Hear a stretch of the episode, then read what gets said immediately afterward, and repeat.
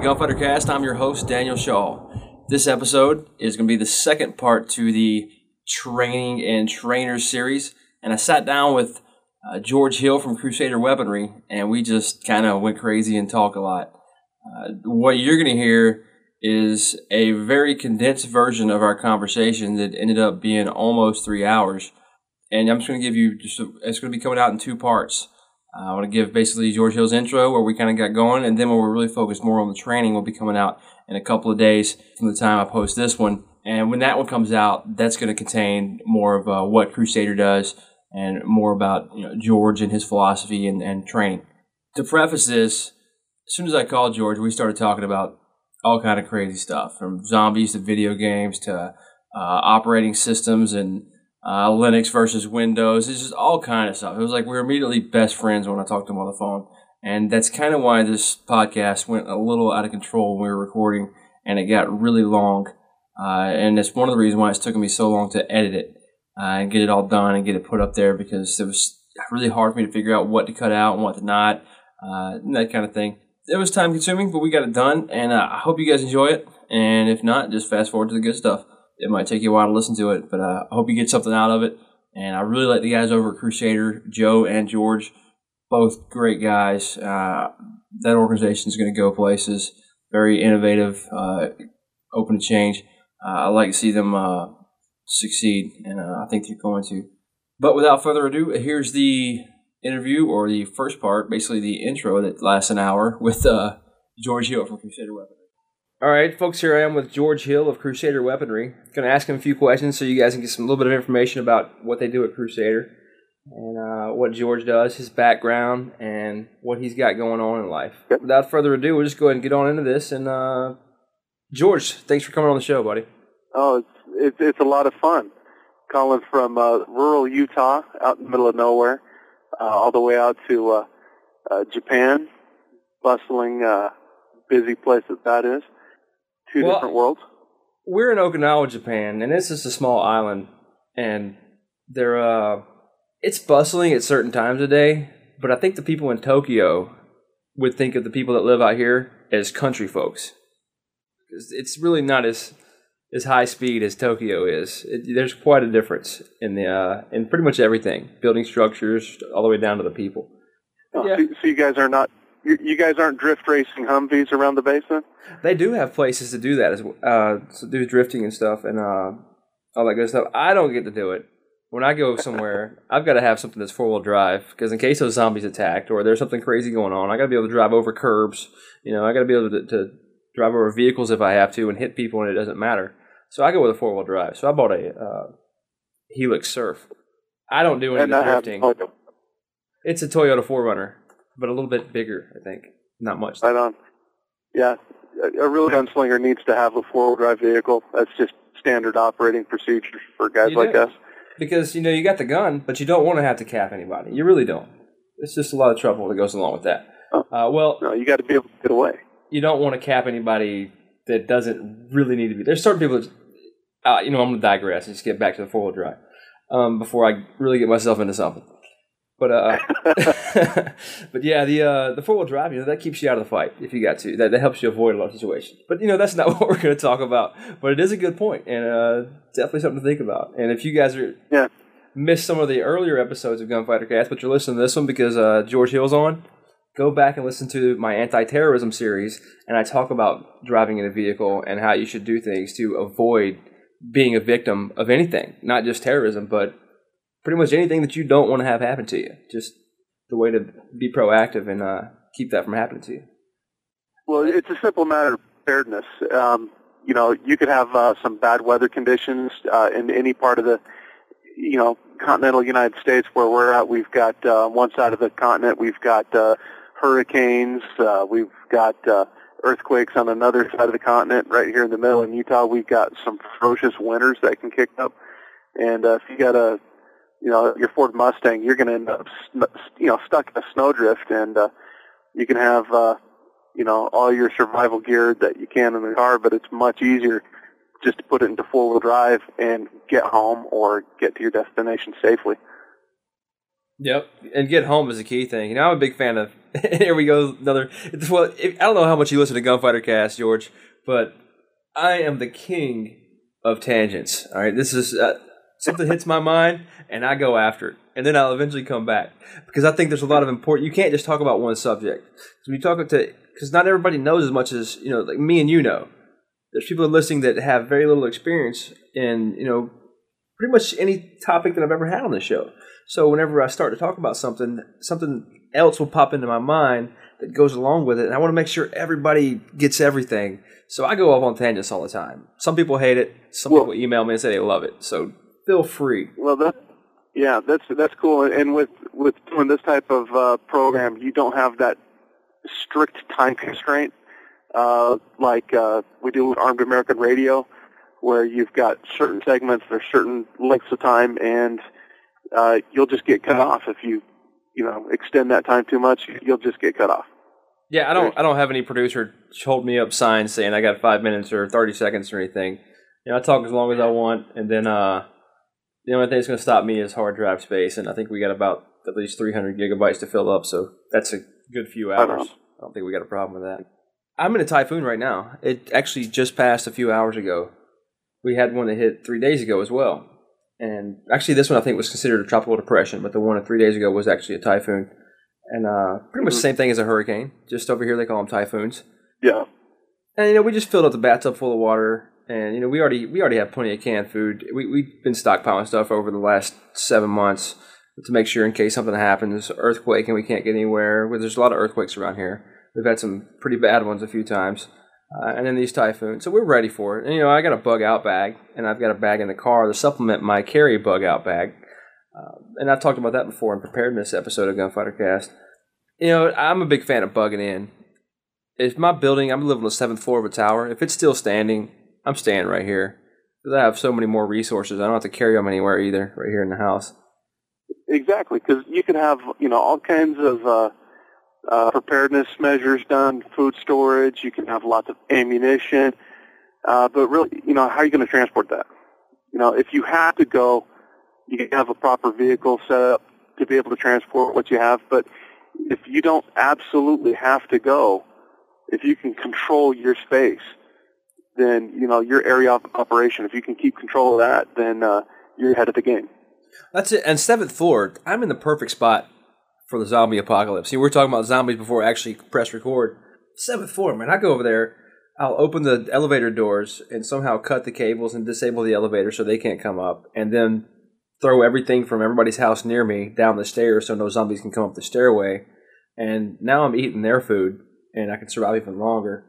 Uh, you know, I can get down if I got to because I can climb over the stuff I threw down the stairs. But the zombies don't have the motor skills that I do, so you know, they can't come up.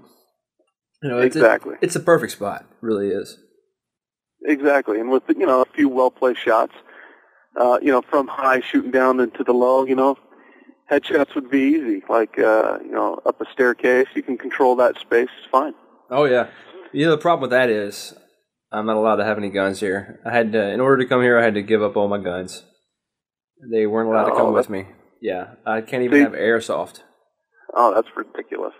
I, I feel for you, but uh, you know that is the way it is. That's the, that's the world we live in. Um, some places, especially with our military, you know, we've got our guys that are you know, out there they've sworn oath to defend and protect, and uh, uh, most of the time they walk around completely unarmed, unable to defend or protect anything. Uh, you know, that's what happened at Fort Hood. One guy came in with a gun, and nobody was prepared to defend themselves. I mean, they they all had the mental preparedness, they all had the mental attitude, but they didn't have the tools. So I think uh, U.S. servicemen and women everywhere, no matter what they're doing, on or off, as a symbol of their oath, they should carry sidearms. That's I agree. my opinion. Not only should they be allowed to do it, I don't want to go so far as to make it a requirement, but that individual should want to do it. You know, I, I don't like yeah. going anywhere without a firearm. Exactly, but I, I'm thinking, you know, the way I'm thinking, it's part of the uniform. So if you're in uniform, you're strapped, you've got a big knife on you, you've got a gun on you. I like that. You know, and, and it's just it's just a symbol of uh, a symbol of your oath. It's part of the uniform. Now, if you go out of uniform, you can carry concealed if you want, uh, or not if you want. If you want to go jogging unarmed, but you know whatever, that, that's fine. But if you're in uniform, uh, part of that uniform is to have a weapon on you, and that weapon is something that you should be trained with. Yeah, my personal opinion. I like it. Uh, I'm good. I'm good with that. Uh, you're running for office right now, and yep. after you get that and you move up a little bit, you need to start, you know, get to know the next president, whoever that may be, and become uh, the Secretary of Defense and or well, the Secretary of the Navy, and make that happen for us. You know, that's what you should do. You know, I'd love at to. least let us carry uh, concealed on base. There was there was an incident. Uh, I've got twin brothers who are younger than me, and uh, they both uh, enlisted in the Utah Guard, or I'm sorry, in the Virginia National Guard into an artillery unit, and they were retrained for uh, military police duty. They went over to Abu Ghraib. Uh, they came back, spent uh, a year back, and then they got called to go out and do the cavalry scout thing. And they were really excited to do cavalry. And they were retrained. And before they shipped out, the commanding officer, I call him Captain Puss in Boots because he's just a wuss. But this guy does not have the fighting spirit. He did not have that go get him attitude that I think any commanding officer in a combat arms unit needs to have.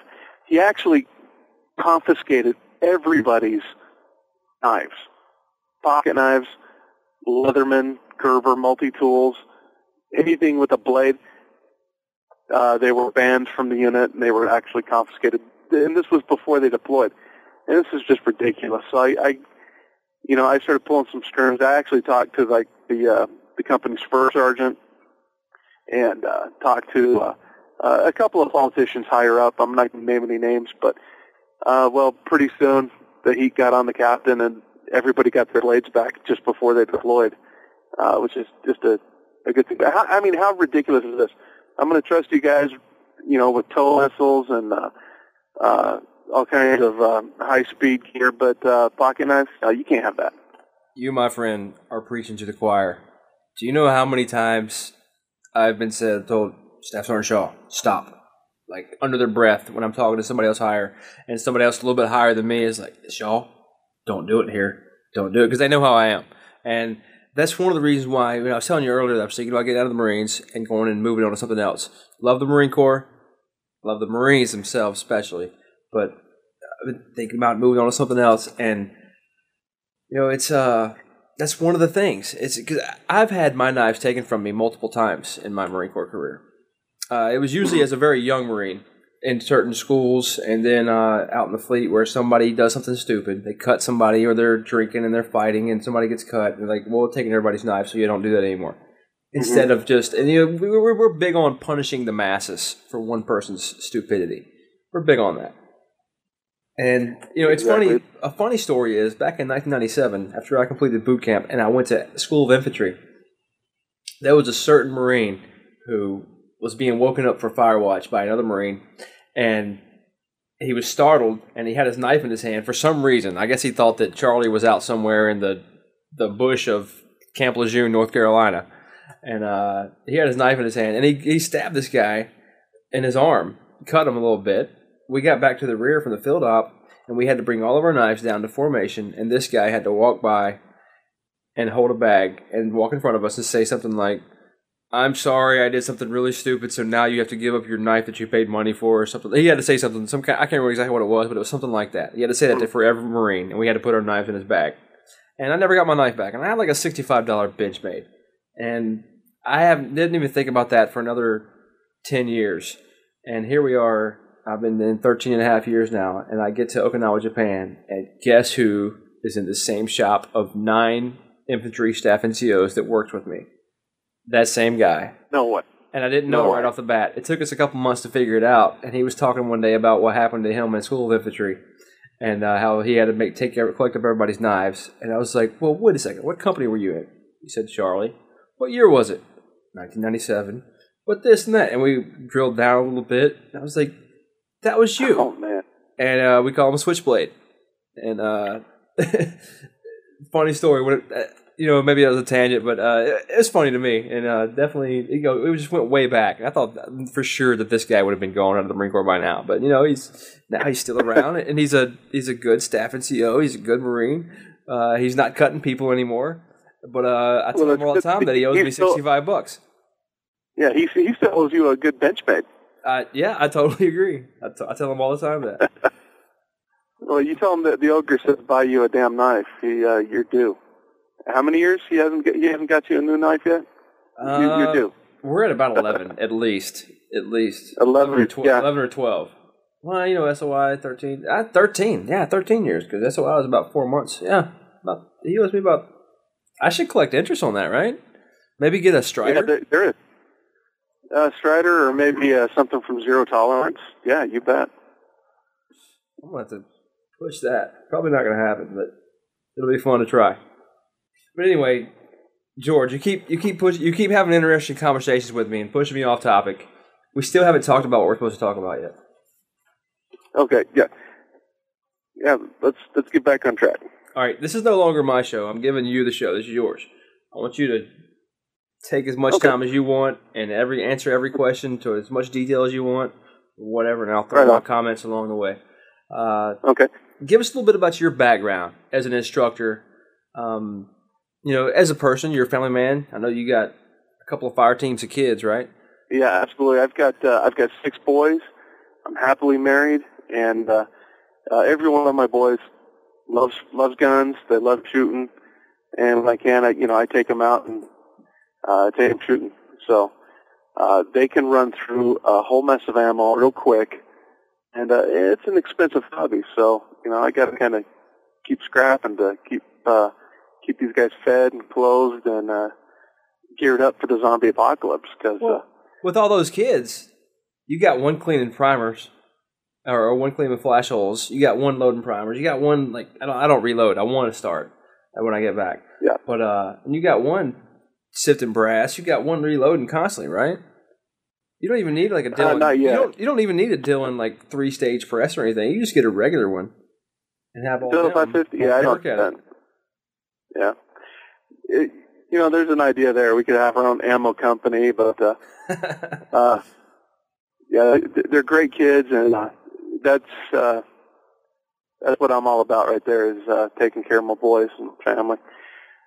But uh, my background, I you know, I enlisted on my 17th birthday and uh, uh, went infantry. I wanted to go, and this is kind of a funny story. I wanted to go. I wanted to fly the uh, the Cobra gunship. Uh, I read a book called Chickenhawk when I was a young teenager, and uh, uh, I, I, I enlisted. I took the uh, what's called the Flight Aptitude Skills Test, the FAST test. Now, before that, I, I had owned an ultralight, and I'd, I'd flown ultralights for a, a long time, and I knew how to fly. And so I took the FAST test and just freaking aced it, and uh, I went to the MEP station in Richmond, Virginia, and they're all set. It was all good. And then they said, uh, well, let's retest your eyes one more time. You know, I'd passed it previously, and, and this time I, of course, failed it, just barely, but I, I failed it. And I said, well, you know, you got to have your vision certain level, so you're going to have to pick something else.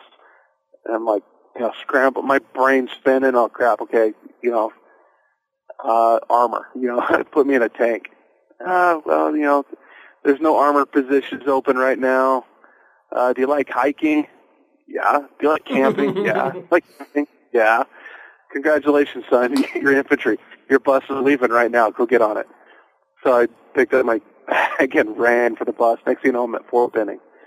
Uh, and that was, uh, that was a long time ago, almost a whole other life.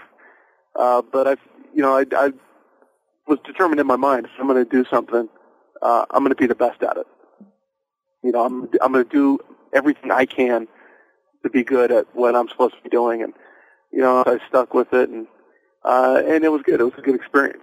Um, and I recommend that for any young man, you know, uh, you look at an obstacle course. When we first came into Fort Benning, I saw this obstacle course and I was like, there is no way in hell that I could do that. That's just ridiculous. That's not happening. And, uh, you know, eight weeks later, I was scrambling up that thing like a monkey and, you know, it, it, it was awesome. I was able to overcome what I previous, previously thought was impossible. Uh, you know, the key of, thing uh, there, I hate to interrupt you, but you, you just said you previously thought. Because, Exactly. you know, your mind will set limits for yourself but your body could go, could go far past what your mind says for you. It's just up to you, you know, to overcome that. And when you mentally decide that you want something, you know, there's there's really no stopping it. You know, and you saw that look pretty complicated, like there's no way I'll do this. But then you found out, you know, that your body can do it. It's just up to your mind to allow it. Exactly. That's awesome. It really exactly. is. And and that's something that uh, uh, some people are just not taught today. You know, they don't teach that in schools. They don't teach that in uh, even Boy Scouts. They don't do that. My kids are in Scouts, and uh, they took some orienteering. They got the orienteering merit badge, but it's a legacy badge. They only do it every few years now. And I'm thinking, holy crap, man, that was like the, that was like a core thing for us. You know, when I was in Scouts, because I started out in the Boy Scouts when I was a young kid, and and there was stuff that I used, you know, Boy Scout skills, you know, in the Army, you know, that the Army even didn't teach me. So Yeah, you know, I, I'm a I owe a Boy Scouts. I'm a big fan of scouting. You know, my son's into it a little bit, and uh, unfortunately, he doesn't live with me year round. Uh, he stays with his mom in the wintertime, and I love the whole scouting program. You're not allowed to down scouts at all on Gunfighter Cast. Um, but yeah, I see what Yeah. you're saying, 100. percent uh, And that's that's that's why you know you as a parent. That's the cool thing about scouts. You can make something happen. You can go. You can go a little bit further beyond. You can get the other kids involved, other parents involved too. That's a cool thing about it. But I've been around some Eagle Scouts, man, and the Eagle Scouts, you know, they know stuff. They there's there's college um, grants for Eagle Scouts out there. There's scholarships for Eagle Scouts out there. There is uh, you get promoted automatically when you come in the Marine Corps if you're an Eagle Scout. It's Oh yeah, what an awesome organization. And there I am with my tangent thing again. But I just got I got I got to pimp Scouts a little bit, even though it's not perfect. Yeah. And you know the public school Yeah. system, basically, uh, as long as you do what we think is your best, it doesn't matter how stupid you are or how lazy you are. As long as we think you did maybe your best, you know, I got to make sure I still get my paycheck, so I'm going to pass you. You know, I, the Yeah. whole no child left behind and all that good stuff. Uh, it's sad. It Yeah, really is. it's- yeah, it's terrible, and that's one of the biggest problems that we have in the country is uh, uh, it, it's this public education system. It's it, it's ruining the nation. It already has.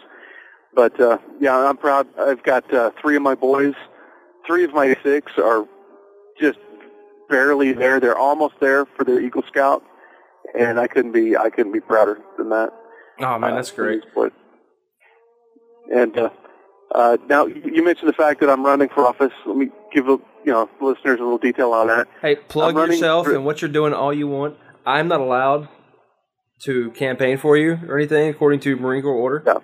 But you're Exactly. on my show, so you can campaign for yourself as much as you like, buddy. Right on.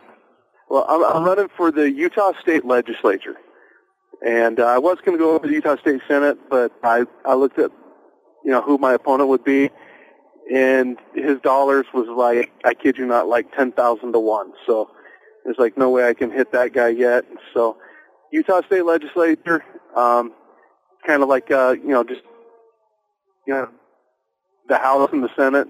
This is the half side of it for for the state. There's a lot of laws in Utah I want to fix. A lot of hunting laws that are stupid.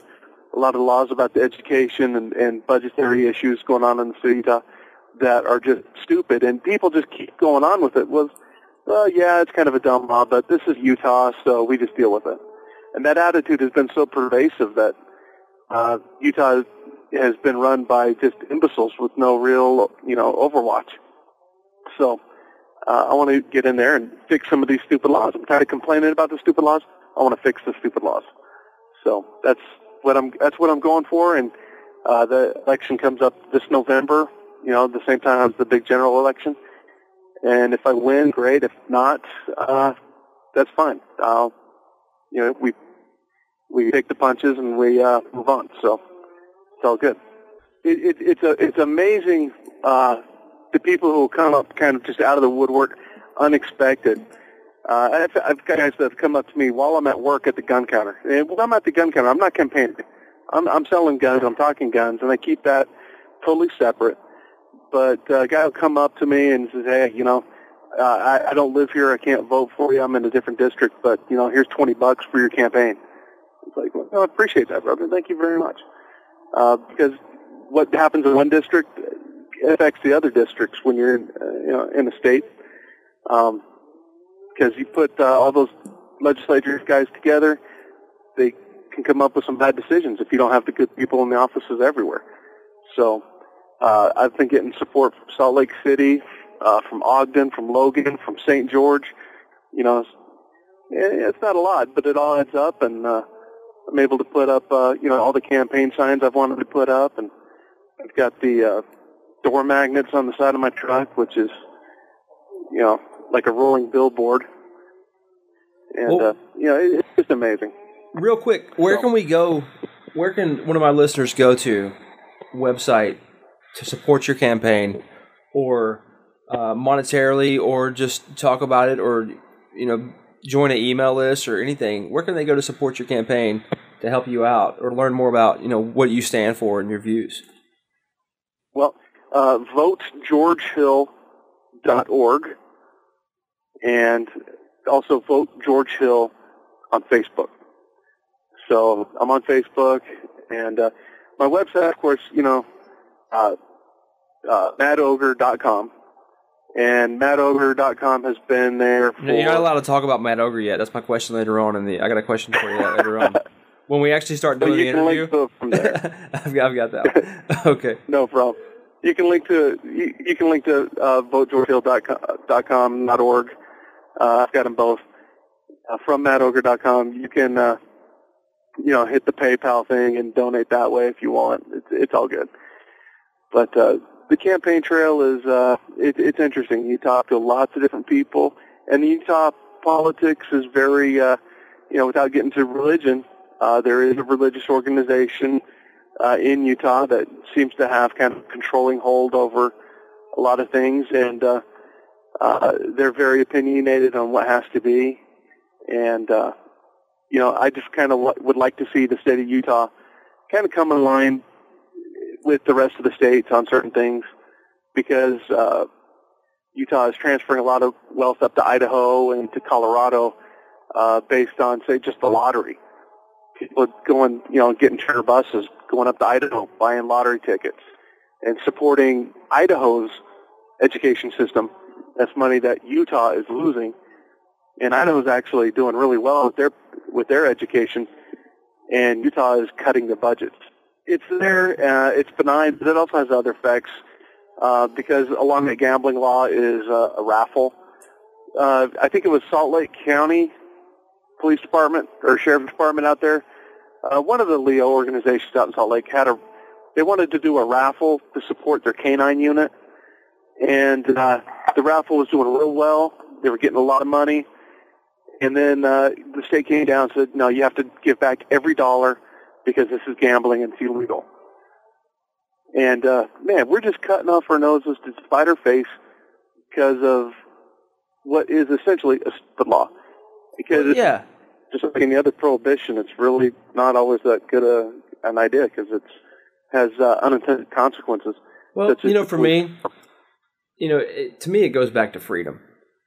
I, I'm a member of the Republican Party only because most of the time they're the closest to my views. But I have some strong libertarian values as well. But uh, you know, freedom, individual freedom, is where it's at. You know, the government and nobody else should tell me what I should do with my money. I worked hard for my money you should not have any bearing whatsoever other than taxes on what I do with my money. You know, this I'm free. I'm a free man. So and I'm very Republican as well. I'm also running as a libertarian and I think those taxes on you should be absolutely minimal. And you're a member of the armed forces. Why are you paying um, income tax? Don't get me started on federal income. I don't mind paying state, even though I haven't lived in my state in 13 and a half years. I don't mind pay, paying state taxes. That because even my money will still influence my family and roads and everything else. I don't mind paying state taxes, but I work for the federal government, and I've done the math on this. In my entire time that I've been in the Marine Corps, I can't remember the exact numbers, but I've paid my own paycheck at least a hundred times. Uh, it's really oh, yeah. ridiculous about how much money I give the federal government, and I work for them. Uh, I don't even get started on it. Very heavily taxed and uh, uh, and then uh, once you retire, they're still going to tax that, and then your health benefits are going to be uh, well, thanks to Obamacare, they're going to be crap, and uh, you know, it, it's a tough thing. Being a, a professional uh, professional warrior, uh, it's not an easy path. So, uh, you know, kudos to you for, uh, for oh no, but if I would, if I was doing it for money, I'd have been at a long time ago. You know, because uh, I live payday to payday right now, and that's probably the way it's going to be as long as I'm in. But uh, you know, we don't do it. The Marines out there, the soldiers, the airmen, uh, the Coast Guard, Navy, they don't do it for the money. You know, they're they're not. And No, they don't. um, They don't. it, It's a higher calling. It really, it really is a higher calling. You know, they, you know, they feel something within them. They're uh, within themselves. They feel the love for their nation, uh, and uh, and they step up. And uh, you know, uh, we all owe the members of the, our military, you know, just so much, and they get so little in return. So, uh, I, I, you know, my heart's with uh, everybody over there, overseas, wherever they're at. Um, you know, my brothers were over there, and uh, you know, luckily they'd both come back. But one of my brothers, they're still in it, and uh, you know, he's still he's still uh, uh, being the best soldier he can be. So. I wouldn't change a second of it. Absolutely no regrets whatsoever. And there's always little times that just really, really make it worthwhile. And and I'm gonna give you an example of this. Not because I told uh, the guy I would, I would tell him I would talk about it on the next show. And I know we still haven't even got to my second question in this interview, and I got about ten more questions. But it might be a long show. But I hope you don't have anything to do, uh, George. No, I'm fine. I got a day off. I got a five weekend. recently, you know, I don't know if you're familiar with them, but the Vibram Five Finger shoes. Have you seen those? Like the toe shoes, are basically gloves for your feet. Yeah, yeah, I've seen those. All right, well, I got a pair, and I, they're awesome. I love them, and I haven't ran in them yet. I had a three mile run yesterday morning, but I didn't have the balls to go out and get them and run because I didn't want to fall out of a huge regimental run in front of everybody in the whole regiment uh, because I wasn't used to these shoes. And everybody I know that has them tells me run like a mile. That's it, and take your time getting used to them because you, you you stay completely on your toes, and they're great for running, but it takes a little bit to get used to. So I was scared to wear them. So, but uh, I almost wore them yesterday. I would uh, I, mean, I wear these things everywhere, and it feels like I'm barefoot, and I love them. They fit so perfect, and they're so comfortable. Um, I was looking for a pair. I've, I've been wanting some for a long time, but I haven't had the money in the budget to spend a hundred bucks on the pair I wanted. The pair I want cost about one hundred twenty-five dollars. I put on Facebook, "Hey, does anybody know where I can find a pair of these shoes?" Because I can't online. They're back ordered. Uh, on REI.com, they're back ordered. On every other website, they're all back ordered. Nobody has them. I was like, does anybody have them anywhere place near them? Because I'll give you the money if you buy them. You can send them to me, something like that. Mm. Dwayne Daiker, who uh, is uh, an editor for Concealed Carry Magazine, uh, and he Yeah, also moder- yeah. and he also moderates the uh, Rohrbaugh forums. Am I saying that right? Uh huh. Yeah. I talked to him for a while, and he's like, "Yeah, they got some right near me." And I've never met this guy before in my life. He's just a Gunfighter Cast listener and a fellow gun guy. Just just met him through Facebook. We started talking in emails about these shoes, and he has a pair, and he loves them and stuff. And he was gonna take my money. I was gonna send it to him through PayPal, and he was gonna buy them and send them to me. But then he posted on his forums, "Hey, let's help out a Marine. He wants to PT in these shoes and help him, you know, exercise and stay in shape and all this stuff. He wants a pair of these." And he said an hour later, and I, I went to the forum thread. An hour later, he had the money in his PayPal account because all the members had sent him money to get these shoes for me, and he sent them priority mail. Less than a week later, after I actually posted on my Facebook ad that I wanted a pair of these, who has them? I'll give you the money. Less than a week later, they were in my mailbox here on base because him and his people at the forums uh, hooked it up. You know, and it, that's awesome. And It is. if I talk about this Yeah, before, I might get a little teary eyed. You might hear it in my voice a little bit because I mean, it really because the way they talked about it was it was like it wasn't a big deal at all. And he said something on the forums about how you know I was acting like they were doing me a favor while I've deployed to Iraq a few times, and I'm out here training people to go to Afghanistan.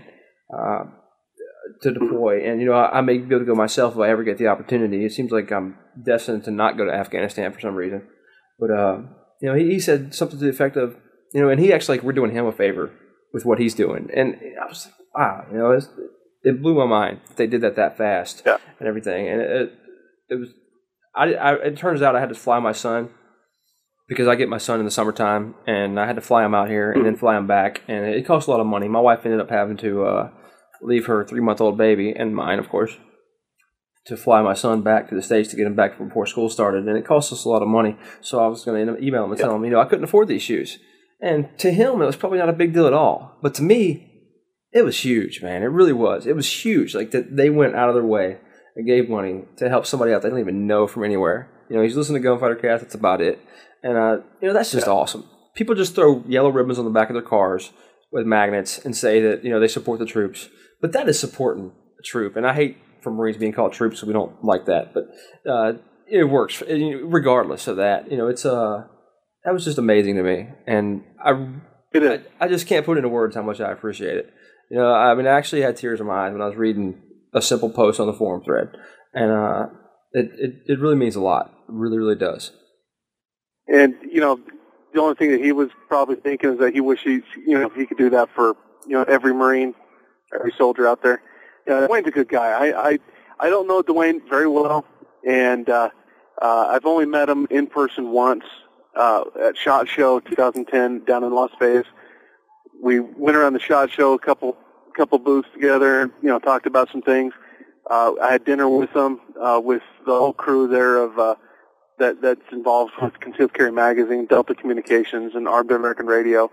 And so we had Dwayne, uh, Mark Walters was there, uh, you know, Tim Schmidt, the uh, founder of USCCA, and uh, you know, Oleg Volk was there. I don't know if you've had a chance to interview Oleg Volk yet. He's a great guy. You know, it, we just had some fun, but you know, and, and you can't forget Dr. Bruce Eimer. You know, he's a, he's awesome too.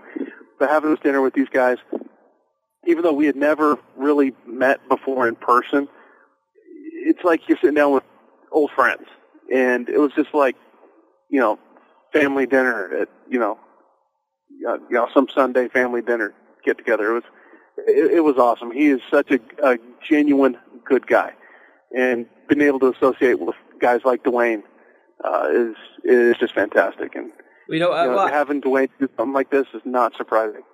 You know, I can definitely relate. You know, I never talked to you before. I've talked to your partner in crime, Joseph Chetwood, and uh, you know we've kind of posted on the same things on Facebook and kind of been involved in the same thing. But like we said, our, our paths have never really crossed. You know, immediately uh, to, to actually converse with each other. But as soon as we started talking, you know, I was like, hey, you know, it's great to meet you finally and talk to you. And we started talking about something stupid like zombies and video games. And, you know, it's, it, I think it's whenever you get to a certain level and you have a similar mindset, because it takes a similar mindset to, to know, to want to learn what you know and want to learn, you know, what I know. And whenever you put those things together with those groups that you ran into at Shot Show and with me and you talking, it's, uh, it's it's really easy to get along. You know, it's like you're already friends, you just haven't really established it yet. You know, it's well, kind of there's a lot of common ground, a lot of common ground, a lot of common knowledge, and uh, uh, you know, it, it's important that uh, the gun community stick together. Um, you get on some of these forums, and they they can be so you know uh, so negative to one aspect of the gun culture. Uh, totally against another as- aspect of the gun culture, and uh, really the community's got to hold together because uh, uh, being divisive, being antagonistic, and and I'll admit it, uh, you know, I've participated in that, you know, some of that that stuff as well. Uh, it's it's easy to get wrapped up into, but uh, you know, it comes down to we are on the same team still. We have the same values, the same common values. We have the same basic ideology. Uh, we just got differences of opinions on, on different things, and that's what makes uh, the gun community great. But we got to stick together. You know, that's just my thought on that subject. Oh, I totally agree. And I've talked about it earlier in earlier Gunfighter Cast episodes where you know there, there's a certain macho mentality uh, in gun stores and uh, at the range that I really hate. I, I don't like it at all. The the I know more than you and you don't know anything. I don't want to teach you anything. I don't want to talk to you or you don't look like the kind of person that really needs to. You're in here with two, three hundred bucks and you're looking at a Hi-Point, so I don't want to talk to you about anything. You know, and I, I totally disagree with that attitude. Um, you know, those people who are in there with three hundred bucks and they're looking at a Hi-Point, those are the people that we should go to. You know, hey man, what are you looking for? You want a you want a gun and you got three hundred bucks? Well, look, you know, find out a way. Find a way to get a hundred more bucks and I've got this used Glock. You know, I've got this used this. I've got this. It's going to be so much better gun for you. And here's why. And if you don't want it, if you don't know, I could rent this gun out to you, and we'll go to the range over here in a few minutes, and I'll shoot. We'll shoot a little bit. Well, I'll show you why it's so much better. You know, and it's uh, that's what I would like to see more of. I hate the macho attitude, um, and I, I just I want us to accept everybody because there's you know, Second Amendment applies to everybody, even people that doesn't wear you know five eleven khakis. You know, and uh, we need to bring them people in and accept them and bring them up and teach them. And that's what we're talking about right here because there's people listening to this show who don't know anything. There's people listening to this show who who don't even have guns yet, who are thinking about buying firearms. I get emails from people pretty often. I recently got one from somebody saying, "Hey, I'm trying to convince my wife to get a gun. I think I should get one." Uh, and I wasn't really sure, and we were worried about our kids. But you talked about kids with guns, and it really helped me out a lot. Uh, and and I went and talked to her about it, and then we both listened to the show again together. And so she got she understood your thought process on having kids with guns at the same time, and uh, it made a lot of sense to her. So now we're going to go look at guns next weekend. He hasn't emailed me back, so I don't know if they ended up getting one. But you know that alone was worth everything because you know that that was that was awesome. And uh, I, I, would love to see so much more of that. We got to accept these people. It doesn't matter. We got to, and trainers and instructors got to drop that macho mentality. If you bring the macho attitude in, like I know everything, then you stop learning because the firearms industry, guns alone that are being manufactured, and tactics are totally dynamic. It's constantly changing. If you don't stay up on it, you're going to fall behind. And if you have the attitude that you know everything, then you don't know everything. That's true.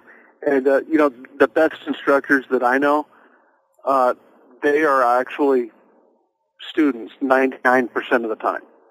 You know, they're looking at what other instructors are doing. They're looking at, they're even looking at, you know, they're taking their own class as they're giving it. And uh, they're trying to, uh, to, trying to improve because that's, uh, that's that's fighting the biggest killer that we have as as instructors and as students is complacency. Uh, when we become comfortable with what we're doing, we're not doing enough. If you get my drift, you know we've got to constantly strive to make ourselves better. Uh, you know, at reloading, at malfunction drills, at you know trigger manipulation, all the basic fundamentals because when it comes down to shooting, uh, there's there's no magic tricks. There's just little things that you can do to improve efficiency. And you know, I come also from a racing background. Now, when you when you're a race car driver, you're constantly looking for little subtle, and they're not big changes. They're just very subtle changes to improve the way they drive, or to improve the car, or or, or what have you, to get those little you know, tenths of a second improvement because those build up over time. And, uh, you know, when it comes to shooting, when you get complacent, you stop looking for those improvements. Uh, you're actually sliding backwards. If you catch my drift. Oh, absolutely. So that's, that's yeah, I've said before that, uh, you know, I'll ask somebody if I have a student who doesn't really care, they're not paying attention, like, yeah, I know all that. I've done it before. I know it. I'm good. Like, so, and I ask, you know, when's the last time you got bit by a sand flea or a mosquito. I'm like, oh, a couple hours ago. Said, when's the last time you got bit by an elephant? well, I've never been bit by an elephant. You know, and it's it's it's kind of silly, but it has a lot of meaning. You know, it's the small things that get you. The big things aren't going to be what gets you. Once you understand this sight alignment is the equal amount of space on both sides, flush across the top with that front sight posting the rear sight, you know, you've got sight alignment down. You just need to see that every shot. Uh, that trigger pull, once you can you know, apply that trigger pressure properly and not disturb that sight alignment or that sight picture, you know, you're going to hit accurately. But then you got to work on speed. You got to put all those things together. And then there's little things that you can do. Uh, there's little things with, you know, AR-15 presentation. You know, are you holding your rifle at the alert or the low ready with your thumb around the pistol grip, or do you have your thumb sitting on top of the selector lever? It's the small little things that are going to save your life one day, or they're going to get you killed. The small things are what count you know, and they add up to be big things. Yep. Yeah, exactly. Those those little efficiencies. Like uh, I remember, uh, it just made sense to me. I, I always kept my thumb right there on the safety switch, ready to flick it to fire, and uh, doing uh, yeah, you know patrols through the woods at uh, uh, with you know Fort Benning, Fort Bragg, uh, Camp uh, uh, AP Hill when that was still owned by the military. Now it's owned by the Boy Scouts, by the way.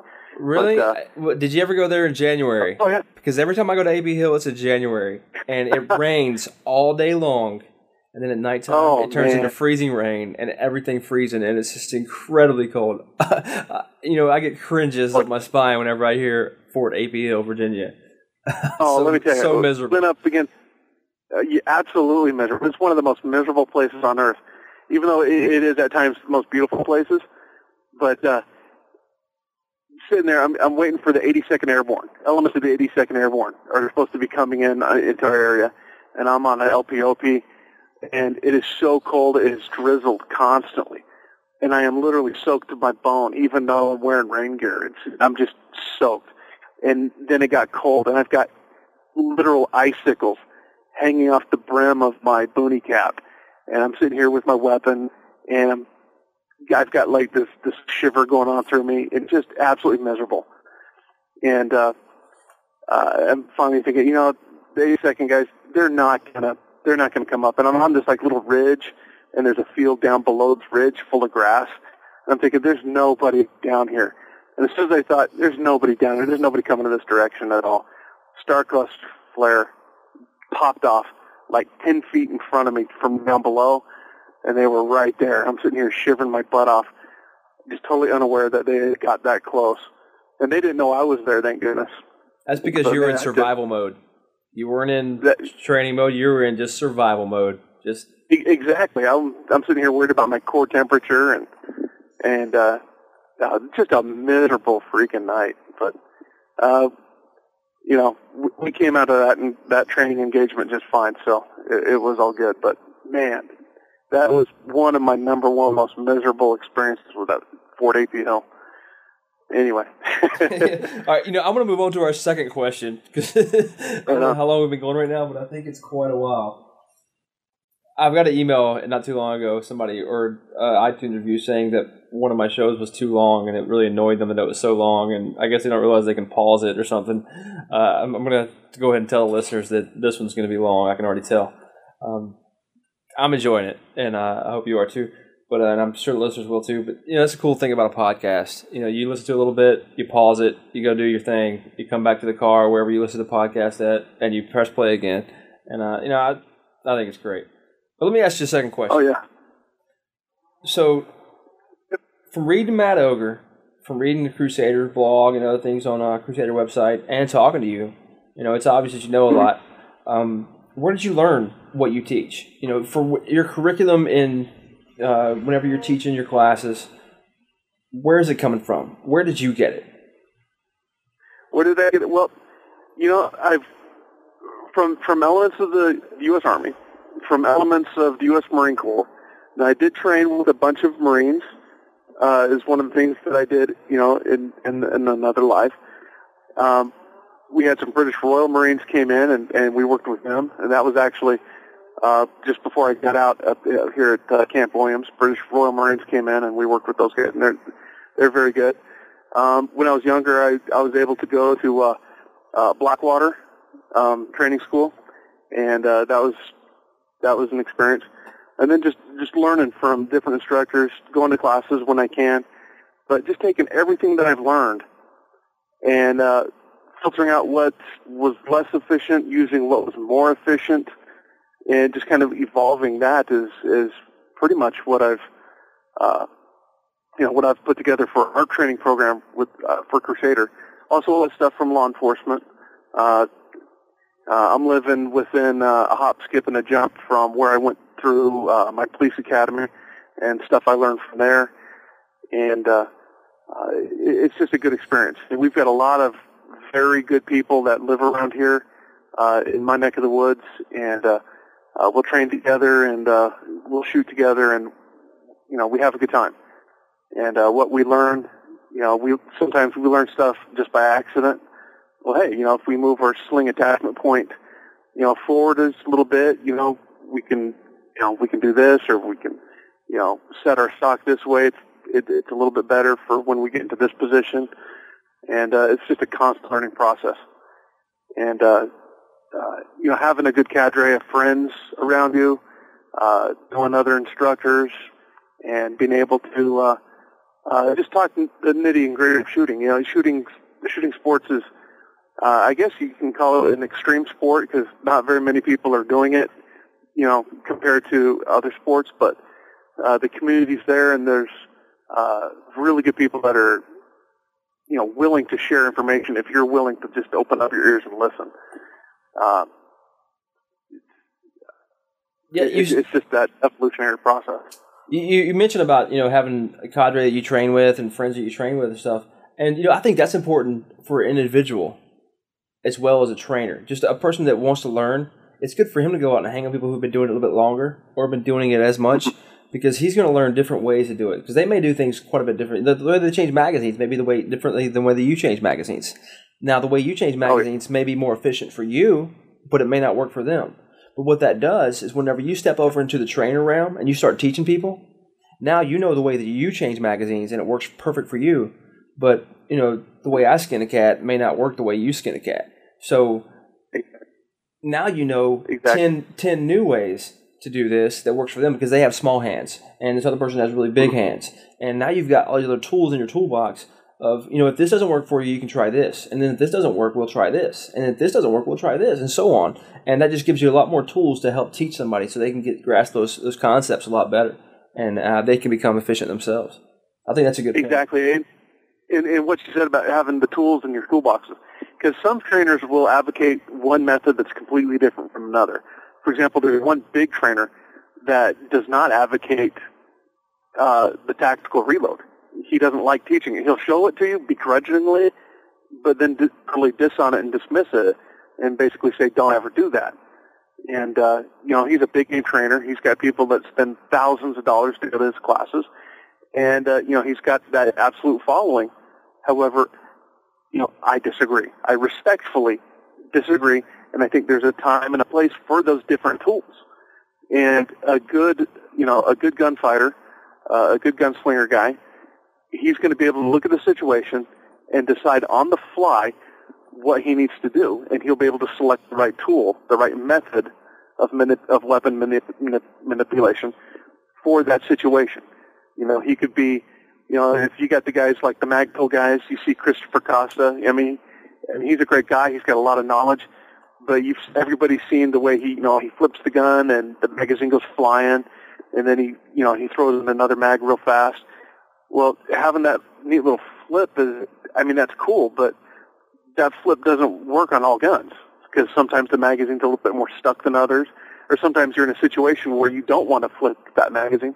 For example, if you're you know in a helicopter, you flick a mag out while you're flying in a helicopter, uh, that magazine can fly out and it can uh, you know it can cause some damage to the uh, uh, to the aircraft, and you know just totally the wrong thing to do. You got to retain that magazine, and how you retain that magazine different instructors will teach different things, and you just got to use what all the instructors are, are giving you.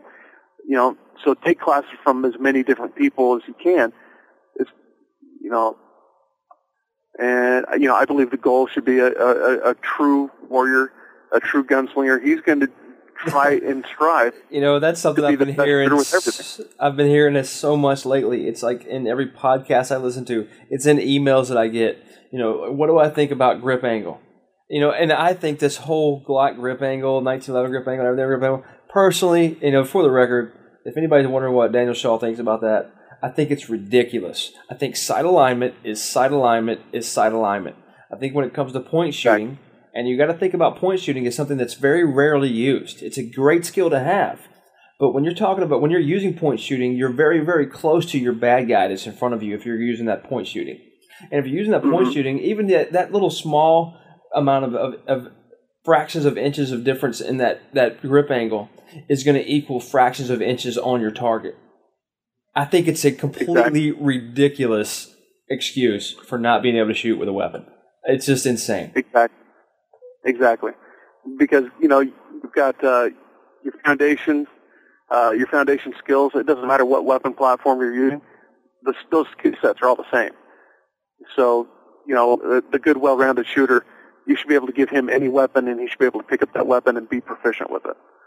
Uh, again, that's just my opinion, and you know, that's what uh, uh, that's what I train when when we're doing uh, Crusader training. Uh, we do lots of lots of offhand shooting. We we shoot left-handed, we shoot right-handed, and uh, we shoot from uncomfortable positions. And uh, out here in the, you know, I, I live basically in the desert. You know, so we've got uh, sand, we've got grit, we've got wind conditions, and it all makes to be a rather unpleasant shooting experience when you're down on the ground, your muzzle's an inch off the ground, and you're blasting rounds down range, and you've got this dust kicking up. The wind's blowing in your face, and it's even worse when the wind's blowing at your face. Yeah, exactly. But you know what? You, you come out of that uh, uh, just so much better because, uh, you know, next time you go shooting, you're going to be you know, for most people, they'll be standing up, uh, uh, maybe an indoor range, climate control. It's, you know, they get the lights set, they've got their earmuffs on, and, you know, everything is just a, a nice experience. But being able to shoot from your worst, from the worst, worst case scenario, you know, it's something you got to train with. But, uh, you know, a good gunslinger is going to be able to, to shoot from those awkward positions. They're going to be able to shoot with different weapons. And, uh, you know, they've got to become proficient with, with everything. And that comes from focusing on your basic foundation skills. Sight alignment, sight pivot, trigger press.